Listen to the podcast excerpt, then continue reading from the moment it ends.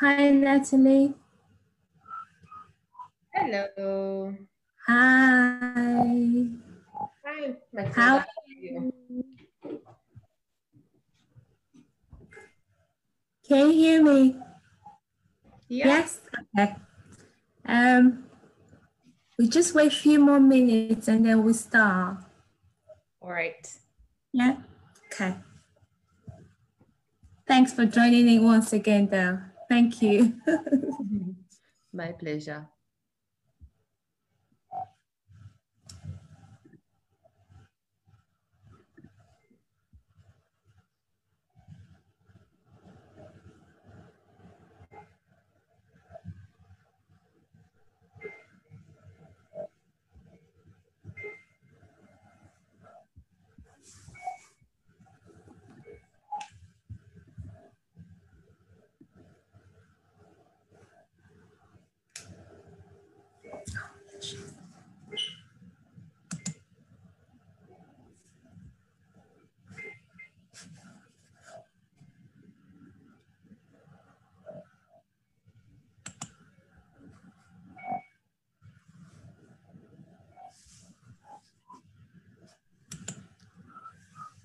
Hi, Sandra. She's coming.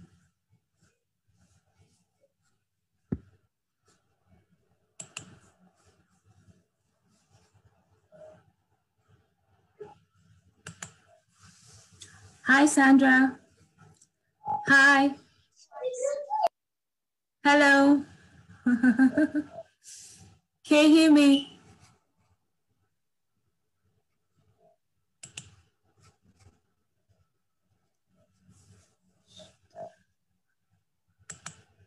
Hello, can you hear me? Hi, Sandra. Hello. Hi, Matilda, can you hear me? Yes. How are you? I'm very well, and yourself? Good, good, thanks. Thanks. Um, I think we start now. Um, think that's all. Okay. I think, Natalie, can you hear me? We start now. I think we're all here. Okay. Right. Okay. Thank you. Thanks, everyone. Thank you for taking our time today to join um, the sixth edition of Have Your Say when we get to speak out. So thank you, everyone who has taken our time to their busy schedule to join us tonight.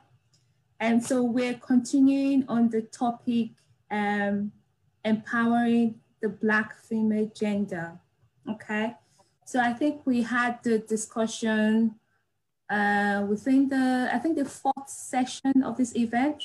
So we talked a little bit about it, but uh, just because of time, we didn't cover the whole spectrum, right? So that's why we're having the same discussion today. We're focusing on how do we begin to empower the Black female gender, right? So um, thank you everyone, those listening by podcast, Facebook and YouTube, thank you. And also those logged in by Zoom in as well tonight. So as always, I have amazing guest speakers with me. I'll get them to speak a little bit more about themselves in a minute, but I will introduce them briefly, okay? So I have with me Dr. Natalie and Dr. Natalie is the uh, current uh, chief of staff of Simba Group. So Simba Group is a family business which focuses on hospitality, energy, telecoms, real estate, and a foundation. So Dr. Natalie has recently joined the Women India Chamber of Commerce and Industry, okay? And so she's a lady with so many hats on. And so also she is a founder of Mi- Miss Musana Carts, right? And also a co-founder of Enagro and Handyman. I'll get her to, you know, elaborate about her project a little bit more. And also based on her work, she's been recognized globally, okay? And so she is be, be recognized uh, with organizations like Forbes and also the World Bank and also the Bill Gates Foundation and the World Economy. So, um, so for her work in, you know, empowering the Black uh, women as well. So Dr. Natalie, um, thank you for taking our time to be a guest in our show tonight. Thank you very much. Thank you for having me. Okay. So my second guest speaker as well. So she's a lady with so many hats on. And so Dr. Sandra Na is the CEO of Cupid 8 Empire. So a mental health organization and a relationship management organization as well. So she is a trained uh, uh, a counselor as well with a master's degree in education technology. So she is a speaker, right, and advocate for mental health awareness. And also she is also passionate about uh, marriage, relationship, and also uh, entrepreneurship as well. And so also she has an organization where she empowers women. So I'll get her to speak a little bit more about it in a minute. So, um, Sandra, you're welcome to the show tonight. Thank you so much for having me. Thank you. So, and so this would be kind of a relaxed environment, right? Kind of um, informal and formal, right? So I want it to be uh, interactive as much as as much as we can as well. And uh, so our audience, uh, they're all listening, and some of them are mute as well. Okay, so I would, the way it would go, I will throw the first question to Natalie, right? And I'll pass the same question to you, right? And also, if anyone wants to chip in, and those who have logged in, and let me know. So if not, we'll move on to the next question, right? Okay. So um, like it's a Friday evening, so it's it's informal. So let's just be relaxed and talk about these issues. so, so Dr. Natalie, so I'll come to you first. Okay. So do you want to just tell us about um, what you're into, your projects and what you do at the moment? Do you want to just tell us a little bit more about it? Sure. So my name is Dr. Natalie Bitature. I'm a Ugandan woman and I'm chief of staff of Simba Group, which is a family business. And we work in hospitality and telecom mainly. And then I'm also a founder of several different businesses here in Uganda. Enagro is an asset financing company that provides assets to entrepreneurs who need a loan. So if someone say has a shop and they want to buy a fridge for their shop, but they can't afford the fridge, they come to Enagro and we process a loan for them. We give them the fridge and some financial literacy training and of course how to operate the fridge and then they pay us back over time. Um, Handyman Uganda is a company that is like a handyman agency. Musana Carts provides solar powered street food vending carts. So to local street food vendors in Uganda, we also provide training with the carts. So each cart comes with a fridge and a stove and a light bulb that's solar powered so that the vendors can work safely at whatever time. And then we provide financial literacy training, marketing, hygiene and sanitation training, customer service training. Um, business Revolution is a business program for young entrepreneurs in Uganda.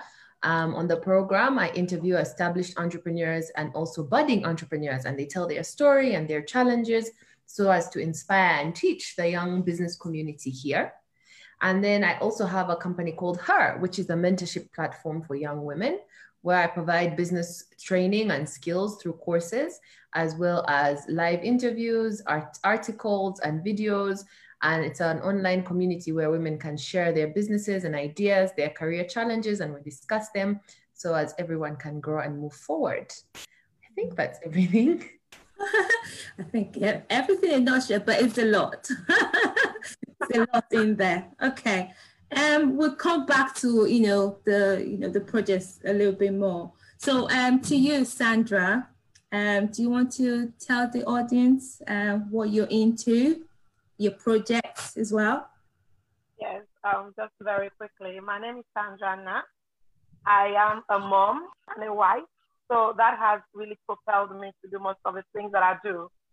You mentioned something that um, I am into relationship management. I love that a lot because um, there's this vicious cycle that is going on in Africa where a girl gets pregnant and she stays with her mother, then she ends up not getting married or she gets into an abusive marriage. And that is why I started Cupid 8 Empire. So Cupid is love. So I just wanted to share love in marriages and relationships to tell people, Africans, that listen, we are different. We need to learn how to maintain that culture of staying married so that it could affect our children positively. Okay, I started that when I came back to Nigeria about um, two years ago. And I stayed in South Africa for about 10 years. And I did learn a lot about the diverse culture where most children are at home having babies, you know. And that just propelled me to start this. And also I have a workshop, a support group that I run for women once a month, which I call um, Women and Half. So I believe that a woman can be a woman and half. I don't want you to be a woman. I want you to be more than you can ever be. So this has pushed me to start that support group. So what we do is basically empowerment and skill acquisition. So we help women not to stay at home, but to get something doing. So either you're married, single, it doesn't matter. We just want you to have that confidence in yourself that it can be better than who you are right now, even if you do not have an education. So we help them to learn a skill.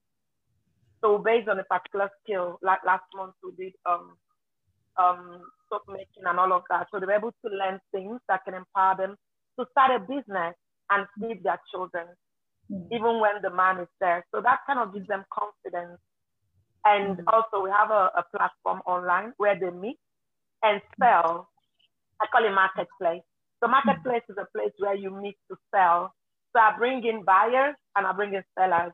And these are women that have, they're vulnerable, I must say they're vulnerable, and because of that, they don't have all the what it takes to go market online, like Instagram. So I give them that platform to be able to speak out and empower themselves. In a nutshell, that is who I am, and that is what I do. Mm-hmm. Thank you. Thanks for that, Sandra. And so we, I don't know if anyone has, um, I think is, uh, is it Watson, Mr. Watson? You're mute. Okay. All right. We get cracking now right? Um, okay, hello. hello, Mr. Hi. Yes, I can hear you. Okay. Do you have any comments at this time before we get on with the questions? No, I don't have any comments. Okay, all right then. Okay. Um, okay. And so we come back to you, uh, Dr. Natalie, right? So obviously you're in Africa, and I know you've you know been in states as well, and you've you know been in UK. So you have this broad view of how the work function, isn't it? When you compare to Africa and the Western world as well. So in your own view, so how do you compare and contrast gender inequalities, right? between African and the Western countries? It's a very interesting question because it's good to see how others do something so you can learn from their mm. mistakes and also from their successes. I feel mm. like the Western world has moved quite quickly in the area of gender equality. They've not yet achieved it at all, yeah. but they're moving there faster than we are. I feel like African culture is still holding us back there's a lot of resistance. Of course, all over the world, men are resisting the rise of women, but in Africa, there's still more resistance because they are culturally enforced and backed up in mm-hmm. keeping the patriarchy intact and making sure women do not move into the workforce or do not achieve greater heights professionally or do not mm-hmm. get more power or control or influence in the societies in the economy. So. I think small steps are happening. There are a few good examples of leaders of male allies, of women who are growing, and especially African women. I'm always so impressed to see all over the world, African women are really making moves now. There are so many African women who are being promoted, who are in roles of leadership, who are in the limelight more and more often. And it's great because it encourages younger girls and younger women and all their peers to keep striving. It's changing slowly, but it's really changing slowly in Africa. We need more to be done. We need more policies to be changed. We need more women's empowerment. We need more men who are in leadership positions to open the doors for us because mm-hmm. it's such a hard process and it takes much longer if it's only women in the struggle. So we need mm-hmm. more male allies to be sure that they provide opportunities, they provide mentorship, they provide guidance to women because we are just as capable. And now there's even studies that show how businesses thrive and do better if there are more women involved. So yeah. the diversity card is being played and it is showing that it's a true theory that when you involve women, things work out better for you. So we have mm. the science to back it up now. We have the statistics, and now we've got some experience in the workforce. So mm. I think the only way is upwards for us. It's just quite a big distance for Africa. Mm-hmm. Yeah, I think you said it all there. I think the culture, African culture, uh, is a big barrier. Um, so, but do you think uh, we can really, I don't want to use the word eradicate culture. Um, so culture will always be a part of the, you know, the African society, isn't it? The 10, 10 years to come. Do you think we can, you know, um, limit the way we play on culture in the, in the near future, even with the science and the statistics to, to back that, you know, women are capable. But do you think that uh, the culture will be played down a bit, even in 10 years to come, if we push so hard? Oh, yes, definitely. I think it can adapt because you mm. don't need culture. There is value in traditions and understanding why, but mm. it needs to adapt. We cannot just continue things as they were because that's how it used to be. That's mm. not a valid reason, and that is not culture, if you ask me. I think we have to adapt and evolve according to what is important to society and how the values are changing so that mm. those who are sticking to the old school guns find themselves outnumbered and out of place because yeah. the world has moved on. And I think it's happening slowly. It's just happening very slowly because mm. for our culture to shift, young men also need to start to shift. And as much as they're now growing up in a generation where women are their peers in everywhere they turn, in school, in work, at home, women can keep up and can do what men are doing. So I think mm. our generation is probably the first generation in Africa where that is the case. Whereas the generations before us, women, as soon as you left school, you start to see fewer women if you are a man because yeah. they just we were just not in the numbers that we are now. So mm. that is happening. But the problem is the young men only have the older generation who are mentors, and there's still a lot mm. of toxic masculinity happening, and that's what's being passed on. So yeah. that shift needs to change. I think as more women are in the workplace, they will raise their sons better, but that is now 30 years late for us who are already working. So I think the culture can adapt and shift, but we need more men to start to shift and to teach the new principles to the current generation. Okay, that's a good one. Yeah, we need more men to shift. Okay, and um, Sandra, so we we come back to you on the same question. So you too, you've been in the diaspora as well. You've been in South Africa and also other European countries as well, and you can compare and contrast so how do you compare and contrast the inequalities, gender inequalities between Africa and the Western world? Well, I would want to look at it in two ways because when you say Africa, I would say some African countries. Okay. You know, South Africa opened my eyes a lot. It is an African country, but the women there have voice more than the women, for example, in Nigeria. So, for example, a woman is growing up in the UK and he has a, a brother. There is nothing like um, gender inequality as much as it is in Nigeria, because you know, just like Dr. Natalie mentioned, it, it, it's changing slowly. But there are some very rural areas in my country, Nigeria, for example, like in the northern part of Nigeria, where the child, a boy child, is given access to education more than the girl. So the father says, you go to school, you're the boy, you help the family, you are the girl, you start home. So we're being affected by things like early marriage, things like um, the lack of access to services, education. Um, I, I believe that if you don't go to school as a woman, you did not do primary school, it's going to be very difficult for you to send your child. But a woman that has attained a particular level of education, naturally, with the way we're created, we want he, her child to do better. Yeah. For me, in comparing and contrasting, some African countries are really beginning. They are really doing it.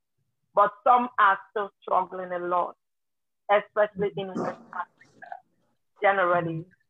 Because in West Africa, there is patriarchy. It is on the high side where a child of seven is getting married to a man of 70 years old. And he, she is like the fourth wife. So what is the case of that child? So in comparing and contrasting, I would say that in the in the UK, in all parts of the European world, they are doing great, basically, in terms of gender inequality. But in Africa, we need government to intervene. We need government to intervene. We need mothers, fathers to intervene. And we need, as a community, to come together to start changing the norm. Mm, mm, mm. Yeah, we need to start changing. We as individuals need to start from our home. We need Yeah. to start making the change, you know, Yeah. because the more women we bring up to be empowered, to be nurtured, to be in government, for example, to be in good places of authority, that woman will want to drag another woman along. So that chain needs to be supported so that we Africans, especially Western Africa, can rise up to have that empowerment, just like the other African countries.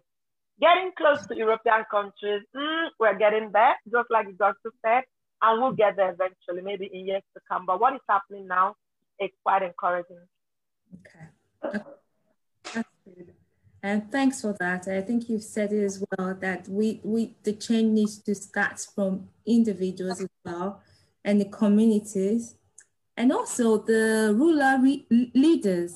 Um, so the chiefs and the priests and the um, community leaders as well. So they need to start with that change and hopefully uh, it will be like, you know, a network chain around. Okay.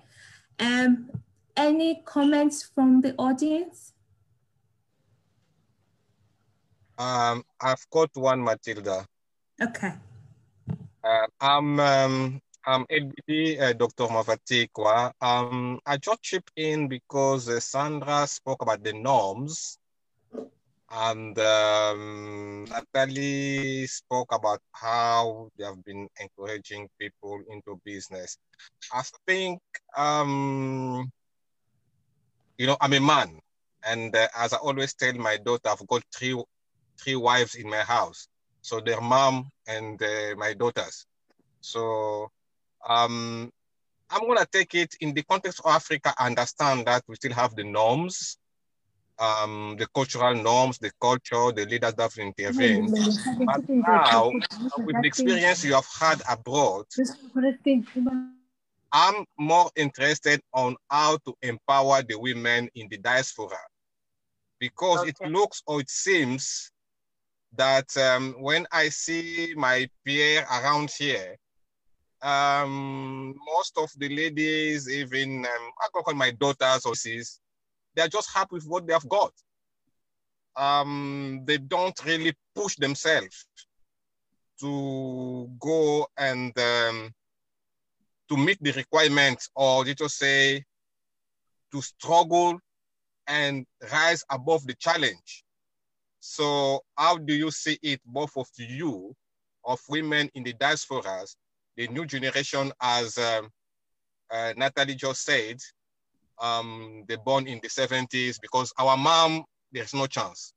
But the middle generation, those who are 30, 35 today, and uh, the younger generation, I don't see them really taken seriously to rise above the challenge which are set in this part of the world.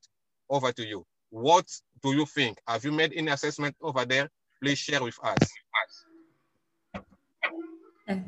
So, Natalie, do you want to start with the answer and then we'll move to Sandra? Yeah. Sure. I really agree. It's a big challenge. When I was 19, I went to work at a rural school in Uganda, deep in the village. And I taught at a girls' school. And I was teaching these teenage girls And it was a life changing experience for me because I had grown up going to international schools, I had traveled all my life, and I had grown up in a family of business. So I was very proactive about solving my own problems. And when I encountered these teenage girls and spoke to them and spent time with them, I was so discouraged by their lack of ambition. They didn't even know that they could dream bigger. And I found that to be a major, major challenge. I think the problem of the role society is playing and our culture in Africa is holding back women mentally. There's no actual physical resistance or inca- incapacity. There's nothing we cannot do, but we do not believe we can do things.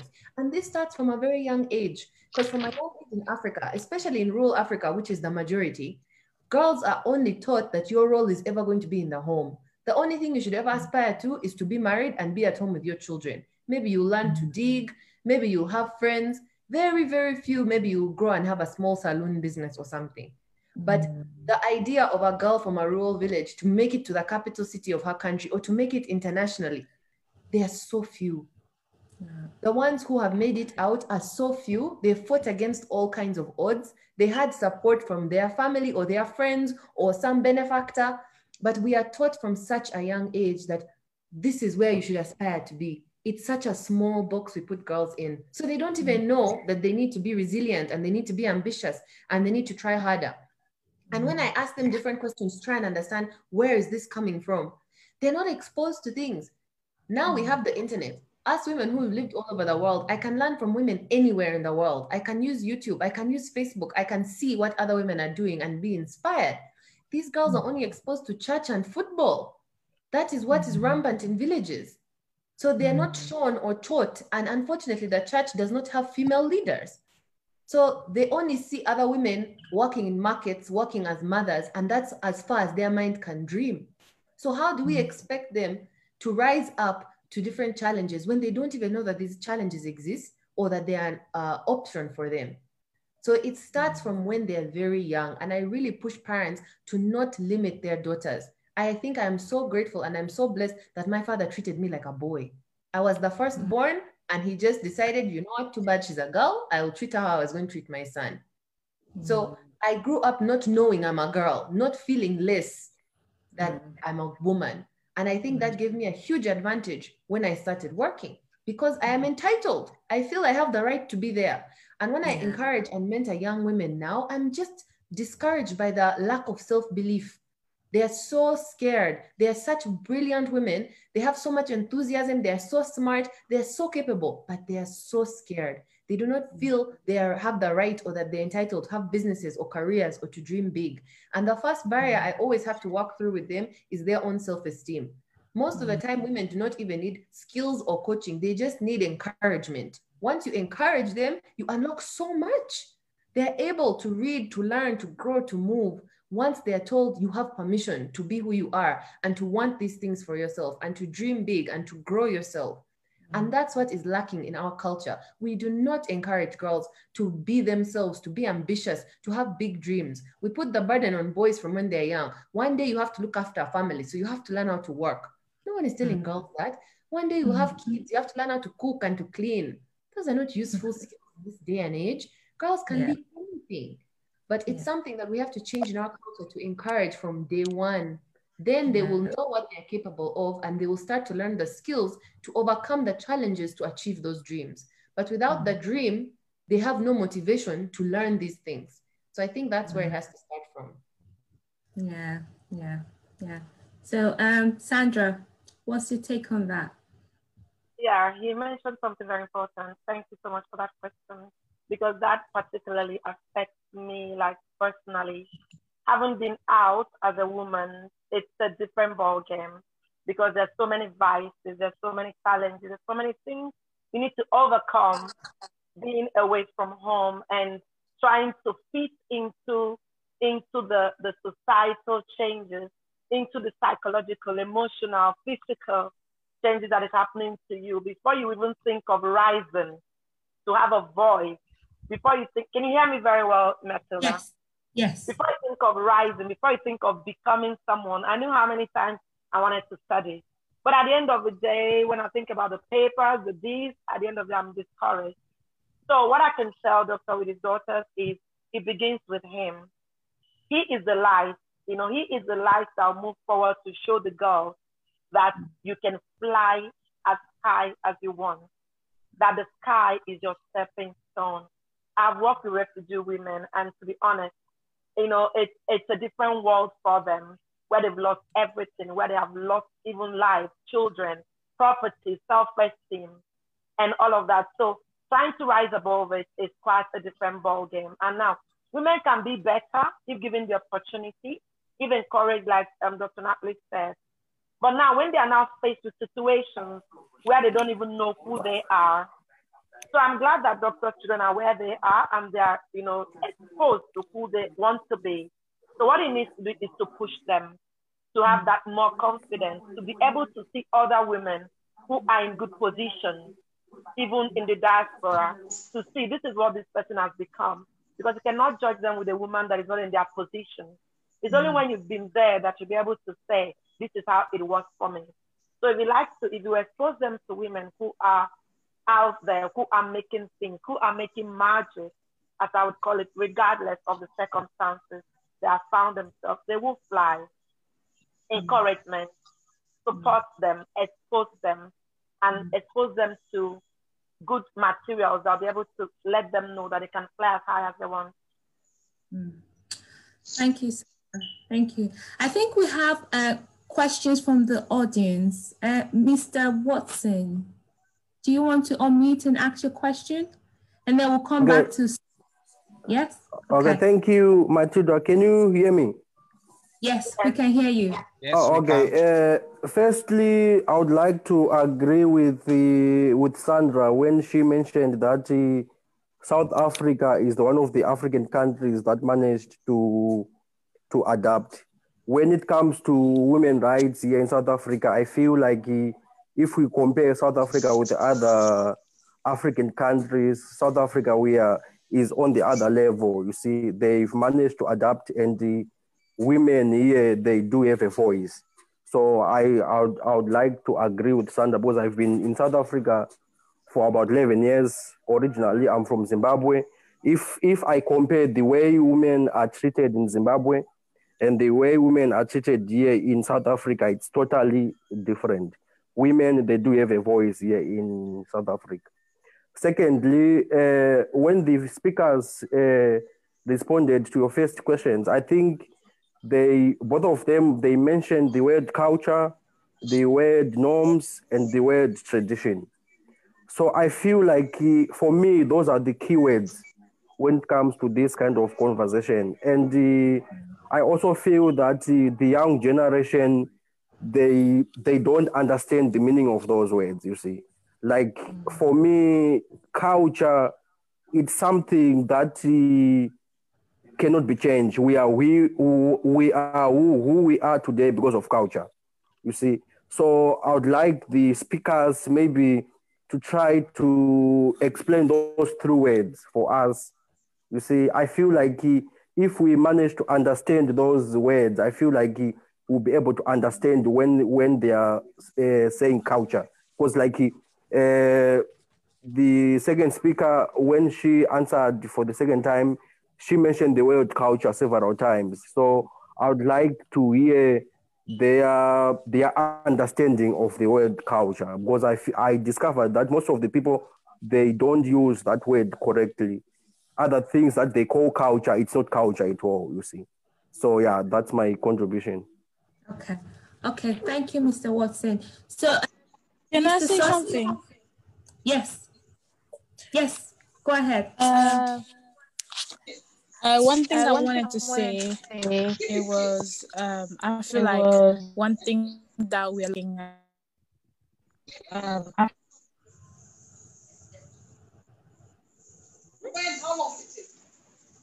Go on. Um, I feel like one thing that we're lacking as Africans when it comes to women. I'm,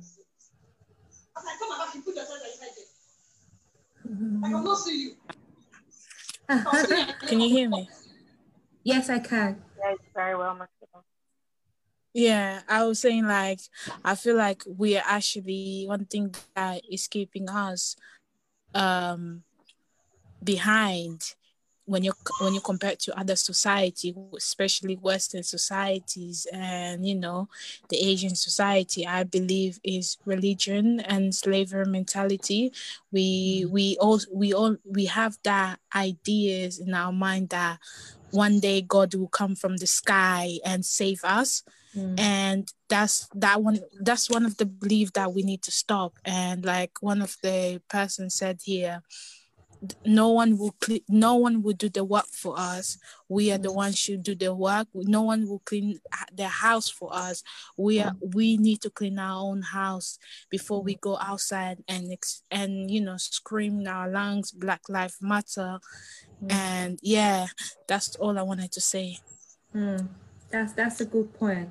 That's a good point um so we need to start working doing the work ourselves isn't it? And we need to um, come off that mentality of um, God will, will do the work for us, right? Being uh, using the word believing to Christian. Is that in is that what you mean? So we yeah. need to, yeah, we need to be factual. Okay. Yeah, it's it's just not Christian. I believe it's also, you know, I believe uh one side, some side of the African, uh, some countries also are is uh, Muslims and stuff. So yeah. you know, I, I'm not really you know criticizing the religion and stuff, but I just believe that the fact that we believe that one day God will come from the sky, you know, the white Jesus. I don't know how you can say it, but it will mm. never, I just want to say to people, it will never happen because mm. it does not exist, honestly. And we need to, you know, work hard. And if we want one day uh, Africa mm. to be the new, you know, the new Africa that we believe it can be in the future, we need to work hard and, mm. you know, make that happen. And yeah. you know, and we need to talk less and do more actions because we we talk a lot mm. and do less actions, and we need to stop that. And yeah. the slavery mentality, thinking that the Chinese, the the European, the Western coming to Africa, you know, mm. to to mm. build Africa. That will never happen. They're coming because they want they want they want to feed themselves. Mm. You know. Mm. Mm. Mm. That's a and, good point. That's a good yeah. point. Okay, thanks for that. So, Mr. Success, sorry you've been raising up your hand for a long time. What's your question before we move to the next topic? Okay, thank you so much. I think, uh, thank you first and foremost for giving me the opportunity to help my view concerning the conversation that is ongoing. I must congratulate the organizers of this program because this conversation is coming at the right time where majority of the African countries, especially Nigeria, needs help in this regard. Uh, I'm going to touch on two, uh, three areas uh, I listened to one of the guest speakers, Sandra, who talked about uh, the government weighing into uh, the issue of giving uh, opportunity to women, you know, to excel. Uh, one fundamental thing that we need to be conscious of is that first, uh, European countries and African countries are totally different continents. And we must understand the, the fundamentals that operates in these different uh, uh, uh, uh, regions. First, we I also note that um, uh, in the course of your discussion so far, or your conversation so far, none of you have actually really looked at the religious aspect of our culture. Uh, the religion aspect of our culture is playing 80% of that marginalization of women. And that should be clear on the side that first, uh, one of your speakers mentioned early marriage, uh, mm. which uh, to me, it is not the fault of the guest child. Rather, it is the religion that have enslaved them to have that mentality to go into that. Mm. And uh, in Nigeria, on several occasions, we've moved uh, we've raised advocacy policies to ensure that, okay, let's put an end to early marriage. You will discover that virtually uh, the people from the northern part of the country who are Muslims will kick against it because they mm-hmm. feed on that. So how do you give voice to these women? All we need to do, those of you in the diaspora, is to support some of our NGOs that are in Nigeria that are working assiduously, you know, providing quality education to these people within this region. We have been doing this to liberate their mind because the first thing we need to do is to actually liberate the minds of the parents of these children because mm-hmm. the kids cannot actually fend for themselves and they cannot stand on their own. So mm-hmm. the first thing is to reorientate the minds of the parent to allow them to understand that they can actually educate against child and that while they are doing that, they are actually empowering the nation, empowering their families. So what we need to do is we need to synergize. The women folks need to synergize around the continent of Africa and draw up a plan for mm-hmm. get child. Because mm-hmm. going out and making protests and making advocacy, uh, we need uh, 50% representation of women in government and all that. We not come on the platter of gold. It's mm-hmm. going to come from a, a systematic arrangement and which will be built up within a, a period of time let's say 10 years, 15 years to get this achieved. So mm. early marriage cannot end because the those in the power who are in the northern part of the country who have seized themselves with religion will not allow it to come true.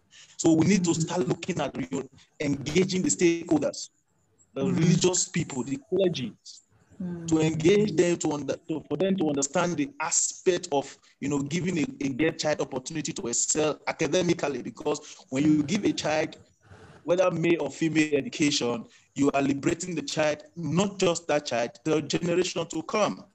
So we need to start engaging the stakeholders. And also, we're discussing here, uh, some of us are in the sector. We've been working on this. So I think um, uh, the, the, speakers we have to should throw more light on how they can, you know, conveniently engage the, the stakeholder in the religious perspective to ensure that these women, first and foremost, get liberation from the religion aspect before coming to the political aspect. Thank you so much for this. Okay. Um, yes, that's a good one, isn't it? So, Sandra, do you want to say quick uh, two minutes before we move to the next question? How do we engage the stakeholders? So the religion is, uh, you know, the major um, aspect, isn't it? Especially in the northern part of Nigeria. So we need to kind of change mindset. To me, my own belief, changing mindset is not is is is, is the job on its own, right? Changing one's mindset. But again, how do we you think we can engage the religious leaders to create Thank this movement change? Perfect. That was uh, that was very great. And um, I'm glad that it cited the northern part of Nigeria because we need to talk as it affects us and we need to talk fast, okay? And that is a fact.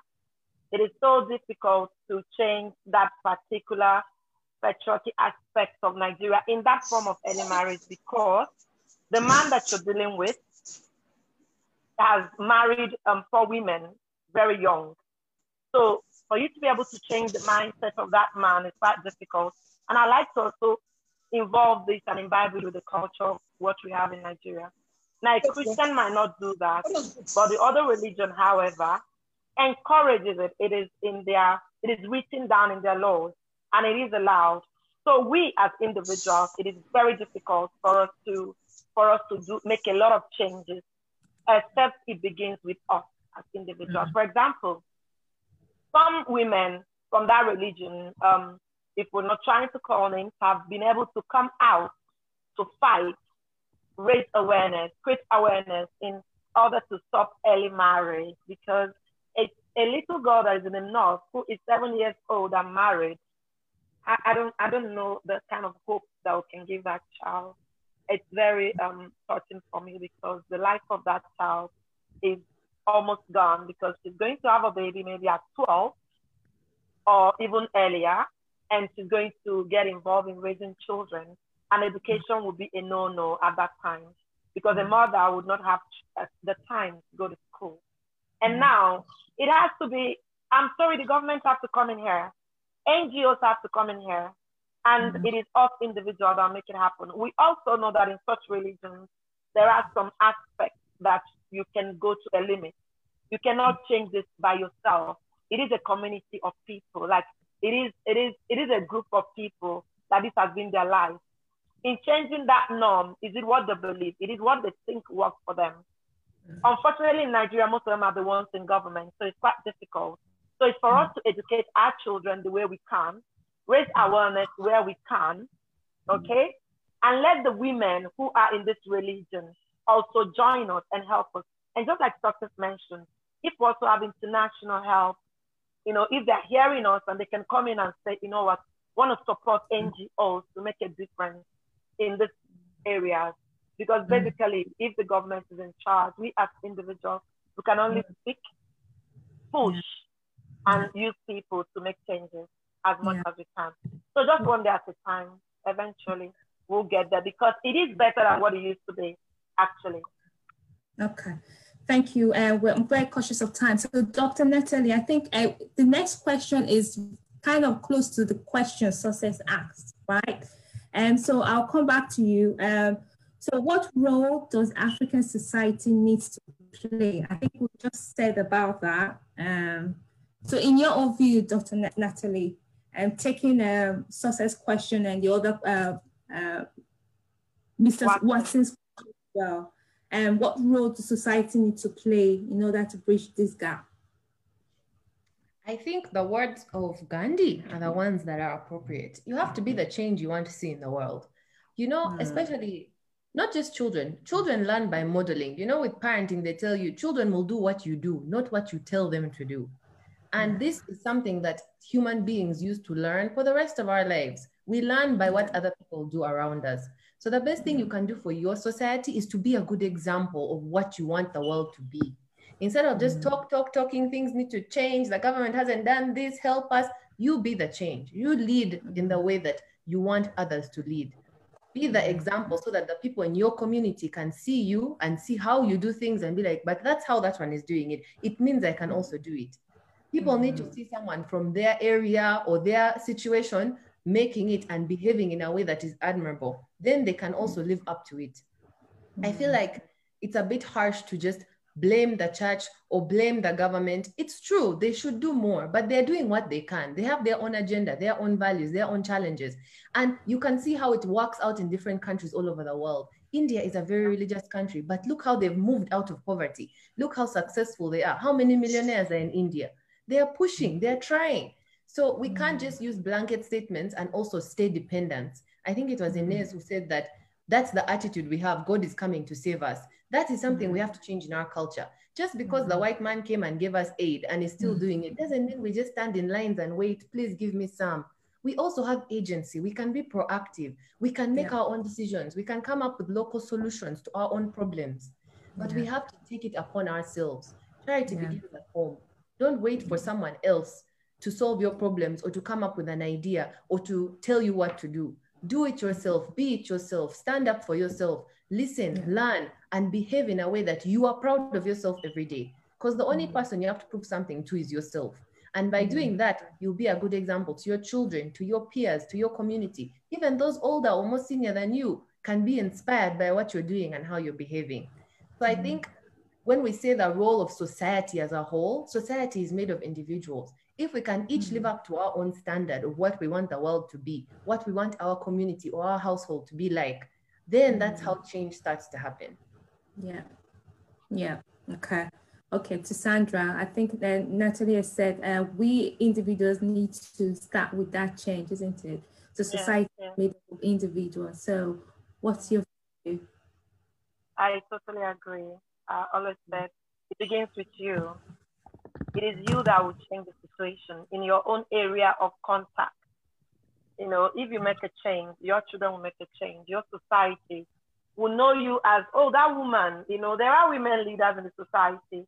And it's not because of how smart they are, it's because of the examples they have set mm-hmm. in the community. So I totally agree. You need to make a change. From what you have learned, can you pay it forward? It's not about mm-hmm. learning and keeping it to yourself. It's about learning and distributing to others. Because when you mm. make that change, the change just goes. It's like mm. oil, it just keeps going and going and touching others. So what are you mm. doing as an individual right now? You, you know, if what you've learned, what are you doing to help the people who have not learned? So if we all bring our little best together, okay, because at the end of the day, we blame government, but at the end of the day, I noticed, you know, something I always say, sorry about the time, Matilda, but something I always say, we blame the government sometimes. But if we're given this position, I don't know if we'll do better because being in power comes with a lot of, you know, baggage. So now you as an individual, you are your own government, you are your own community, you are your own institute. Why don't you make a change which begins with you? Teach, mm. learn, educate, impact, pay mm. forward. And I mm. think if we do that as a community, we'll start to make mm. changes and empower each other. Our own little drop of water is to make a mighty ocean. Okay. All right then. Okay. I'm cautious of time. Um, there's one more question at the end. I think that was Mr. What's the question? Once I think I'll throw that back at the end of the show. So uh, to Natalie, so we're back. We're back now. We've set the challenges, what we need to do. So we're coming into the nitty gritty now, right? The entrepreneurship and all that. And um, so, so the question to you, Natalie. So despite these challenges, right, how were you able to build a foundation business which focused on women development? Um, I think for me, it happened organically because I started doing these videos um, about business and like small tips on just on my social media. I started getting requests from women on Facebook, on Instagram, sending me messages, asking questions, wanting to meet me. So I started doing like these quick little meetings with one on ones with different young ladies who had businesses and just wanted advice. And soon I started to realize they're asking me the same questions over and over. And I think it would be more efficient if we did it in a group. So we made a WhatsApp group and we discussed different topics and issues and challenges women are facing in business or in their careers. And soon the Facebook group, the WhatsApp group grew too big. So we had to move it to Facebook. So now mm. it's a Facebook group where it's a platform for women to put up their businesses, ask questions. I post videos and articles and we discuss things. And then I also started to record courses so that you can take the videos in order so that you learn the foundational skills that will help you in your business, in your career. And it happened organically for me, but also because I see the need. As an employer in Simba Group, I do a lot of interviews, I manage a lot of people, and I see a lot of the challenges women are facing in their careers with their confidence, with their skills, with balancing work and home, trying to navigate these things. And we don't have a mm. culture of being open and sharing challenges, mm. I feel like in mm. Africa. It's mm. always share your success, but keep quiet about problems. But we have to be able to discuss our problems and our failures so we can all learn from them and grow. And so we started having meetups every few months. The ladies would all come over to the hotel and we just have an afternoon where we discuss things. No agenda. We are just chatting about issues. And to see how women can connect so quickly. When one woman says, Oh, I had this problem at home or this problem with work, how are other ladies doing it? And so many be like, Oh my goodness, even me, I have that problem. How are you managing having a mm. baby and studying and working? How are you managing mm. being a boss to men? How are you managing these similar, similar issues? And I quickly mm. realized it's not me that these ladies need, it's each other. We needed a community mm. where we can share our stories, we can ask questions, we can feel safe to explore these things so that we can all learn and grow. I was lucky mm. to have mm. mentors who are women above me, who I could turn to for guidance, for advice when I'm scared, when I'm sad, when I don't know what to do. And they'd always encourage me and show me how they did it. So I feel like as women, we need this kind of a system that supports ourselves and supports each other and that's mm-hmm. how we will grow and move forward you know they say if mm-hmm. you want to go quickly you go alone but if you want to go far go together and I feel yeah. like as women, we have a long way to go. We have come from mm-hmm. far. I am grateful for all those who walked before us. We can vote, we can walk, we can wear trousers, but we still have a long way to go. So we have to unite yeah. women and support each other and encourage each other in this struggle because it's not a quick one. We're going to lose yeah. energy we're going to need encouragement. We're going to fall down, and we need other women to continue to pick us up because that's the only way we're going to be able to push past this huge barrier, this break this glass ceiling that yes. is so thick and is still resisting and is still present even in 2020. So we have to stick yeah. together and try to build a foundation in itself of mm. solidarity and sisterhood so that we encourage each other and support each other and provide each other opportunities. Because you know, men have been doing this for each other for hundreds of years. So yeah. we have to stop fighting among ourselves, stop fighting the men, and use our energy in a positive way to move forward. I think yeah, that's a good one. right. So Can I say something? Yes. Go on then. Go on. Can I? Yeah. Also, one thing about like I'm just gonna say I'm I'm just gonna say overall, as well. One thing that we need to do as a Black community is not about Nigerian community or Congolese or Angolan community. I think overall community, what we need to do if we want to win, man, we want to win so bad, we need to unite, and unity will actually empower us as well. And I feel yeah. like one thing that we also lacking as black communities that we don't we, we're not supportive when it comes to our own people when it comes to our own black businesses when it comes mm-hmm. to our own black voices we mm-hmm. we try to you know what's the word i can i can think of we try to bash a lot of when black when some black people are standing up you know speaking the truth and mm. we go against it. Why? Because mm. we still have that mental slavery mentality that is still mm. going on. And mm. also one thing, the other question that we were discussing, I just want to see also, I want to say something that we need to we need to put the leaders accountable. We need to, you know, pressure the, those leaders, the church leaders, the government, the communities, mm. the I don't know, the the tribe, you know. Mm. Mm. We need to make so to, you know, to force them to change, to make mm. changes, not only mm. for the the old generation, but our generation. Look, I'm 20 years old, the mm. younger generation. So the un- unity was actually empower us. It's not yeah. about Nigeria, South African, Uganda. Mm. No, it's about black community mm. together. Yeah. One, one, one black community, one Africa. So yeah, yeah that's all I want to say. Thank you. Thank you very much. I think you said it all. For 20 years old, hmm, you said it. what was I doing when I was 20? I can't remember now.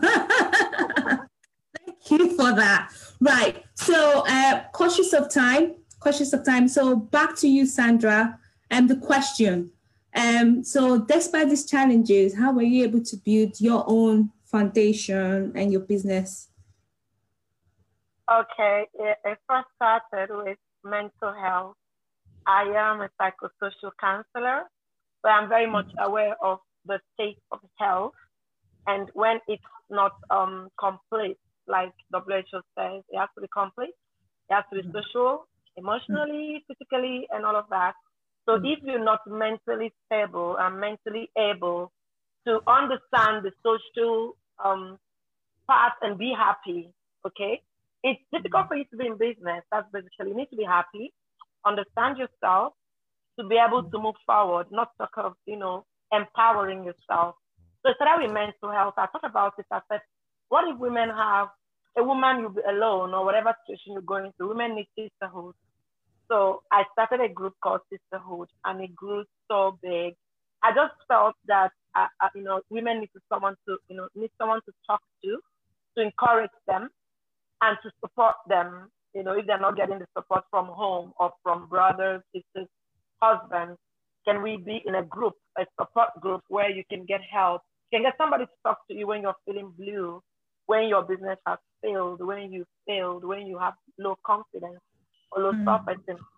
So from there, it went on and we talked and we found that relationship has a lot of role to play in women um, not doing well. And after that, we found out that empowerment and money as a problem is a problem for women. So women are not doing well because they don't have money.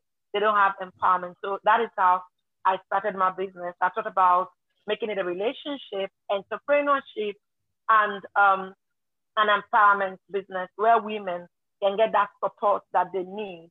So I decided to give them skill acquisition. And that is how we started. So if a woman has, okay, a woman did not get an education, for example, it shouldn't be all, it shouldn't be finished for her. There should be room for her to develop by learning something with her hands, learning what to do, and if she can do this, she can feed her children. And that is how my business started. And for now, we have grown so large and we have women who started from making soap. you know, hand wash, dishwasher, started from mm. making um, herbal drinks, zobo, hibiscus, yeah, from things mm. they can have make in their kitchen, from selling honey. And these mm. men have so empowered themselves. So I went to skill acquisition and we're still winning with that. Because when a woman mm. has an income, our case is different, basically. Yeah. So yeah, yeah that is what I thought. Okay. Thank you. Um, so we're going to move on to the last question of the day, right? So there was this question that was raised by one of the audience. Um, I think he wanted to understand what um, the word culture meant. Yeah. Yeah. So, um, so I think uh, from his understanding, he just wanted to hear from you know the speaker's view, the meaning of culture and how that applies. Do you want to take on that? Um, do you want to take on that, uh, Sandra, and then we'll go back to Natalie? Yes, culture. You know, funny, every tribe has a culture.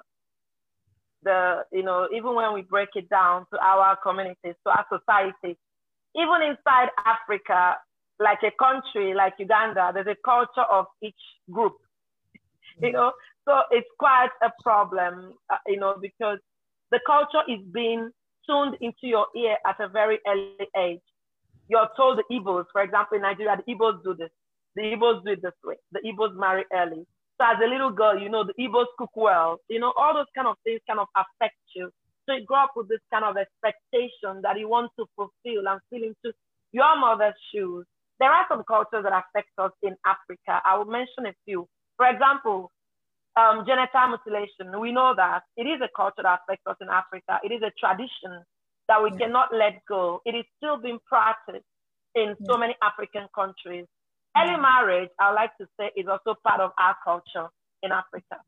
So you're 35, you do not marry, then your aunties are asking you, would you want me to take you for someone to pray for you and get all mm. the spirits out of your head? Because at mm. 35, you should be married with children. So it is part of the culture that hold women down. So even if she wants to do her doctorate, she can't because they will tell you with doctorate who will marry you. Like seriously, people are having babies in their husband's house. You're busy chasing a doctorate degree. Okay, when you finish that, we're being taught that if you're not married in your husband's house, you have not achieved anything at a certain age. So that is one of the cultures that affects us, and it puts us into this box okay. and make us so okay. scared, you know, to move forward. Okay, I think we're all also Dr. Nat- Natalie. The last question: what advice do you have for the Black woman and for any young uh, listeners out there? That's a great question. I think young Black women and all young Africans and young people especially, we have to believe in ourselves more. We also have something to contribute, but we can't be passive about it. Too many young people feel entitled to things when they've not earned anything, they've not put in the mm-hmm. work or the mm-hmm. time. I feel like we need to make time and use the most of our resources that we have. Learn from the mm-hmm. people around you, learn from the internet, read books, watch YouTube, try and push yourself to grow so that you can also contribute. So that when you have an opportunity, you're ready to step into it and you can succeed at it. Nothing is going to be mm-hmm. handed to us. We have to change this dependency mentality. Don't just mm-hmm. wait for something to be given to you or to be appointed or for things to change. Be the change you want to see in the world. But mm-hmm. that change takes effort, it takes resilience, it takes energy and hard work. And that's not something we should run away from or try to dodge. Young Africans are really trying to make quick money or try and be famous quickly. You have to put in the work, you have to put in the time. You have mm-hmm. got to be able to be proactive about your life, about your career, set mm-hmm. goals, have a mm-hmm. mentor, hit your targets. It's important to keep going because also the more you can learn and grow and achieve, it will give you more momentum and more confidence to continue and to do more and to take a bigger position or to become a leader in your community. And that's what we need because our population is growing so fast. Young mm. Africans have to step up. We have to try harder. We cannot just wait for the older generation to hand things to us. We should spend this time preparing, training. You know, as the rappers say, you have to be in the gym. Mm-hmm.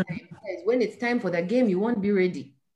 So spend the mm-hmm. time that you have using the resources you have, whether it's few MBs in your phone, whether it's a book, whether it's a person you can ask for advice, do what you can to learn and grow and push yourself because this youth mm-hmm. is not back. And it's when you have so much time and so much energy so make the most of it that when opportunity comes you're ready to step up and you'll be able to succeed.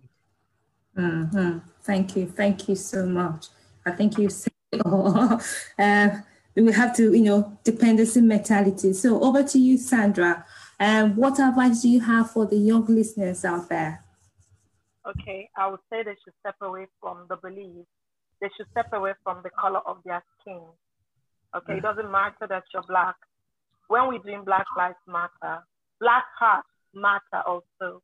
You need to mm. inside mm. your heart from the deep, deepest part of your soul to believe that you can be better than any color of skin. So mm. our skin color kind of limits us and we think because we're not this color, especially those, you know, outside the country, outside their country, we think because we're not this color, we cannot do better. So we have to mm. aspire to be better. We have to make a move mm. Be better mm. because some part of the, um, the world think we're lazy. Africans are mm. not lazy. We're the mm. most hardworking, smart, you know, mm. people in the world, but because we do not have, you know, the exposure that other countries have at an early stage. But it doesn't matter. Let's not look back. Let's look forward. Let's move. Let's empower ourselves, empower each other, and move away from our beliefs. We have this beliefs, we're this, we're that. No more. We mm-hmm. are winners. We are leaders. We can do better. Mm-hmm. Our skin mm-hmm. color doesn't limit us. Mm. That's what I have to say. Thank you. Thank you. Thank you. I think we've come to the end uh, of today's discussion. LBD, do you have any comment quickly before we round up? No, no, no. They have said okay. everything. The only thing I would have said is about the norms and mm. the culture and the beliefs. I think if yeah. you can work on those things, the community leaders and those one, and yeah. even our daughters in the diaspora and sisters, that would be yeah the norms, the beliefs. Um, those are really pulling us um, behind. Yeah. That is it. It was a great talk. Thank you very much. Yes, yes, it was, as always. And thank you, Sandra. Thank you, Natalie. Thank you, the audience.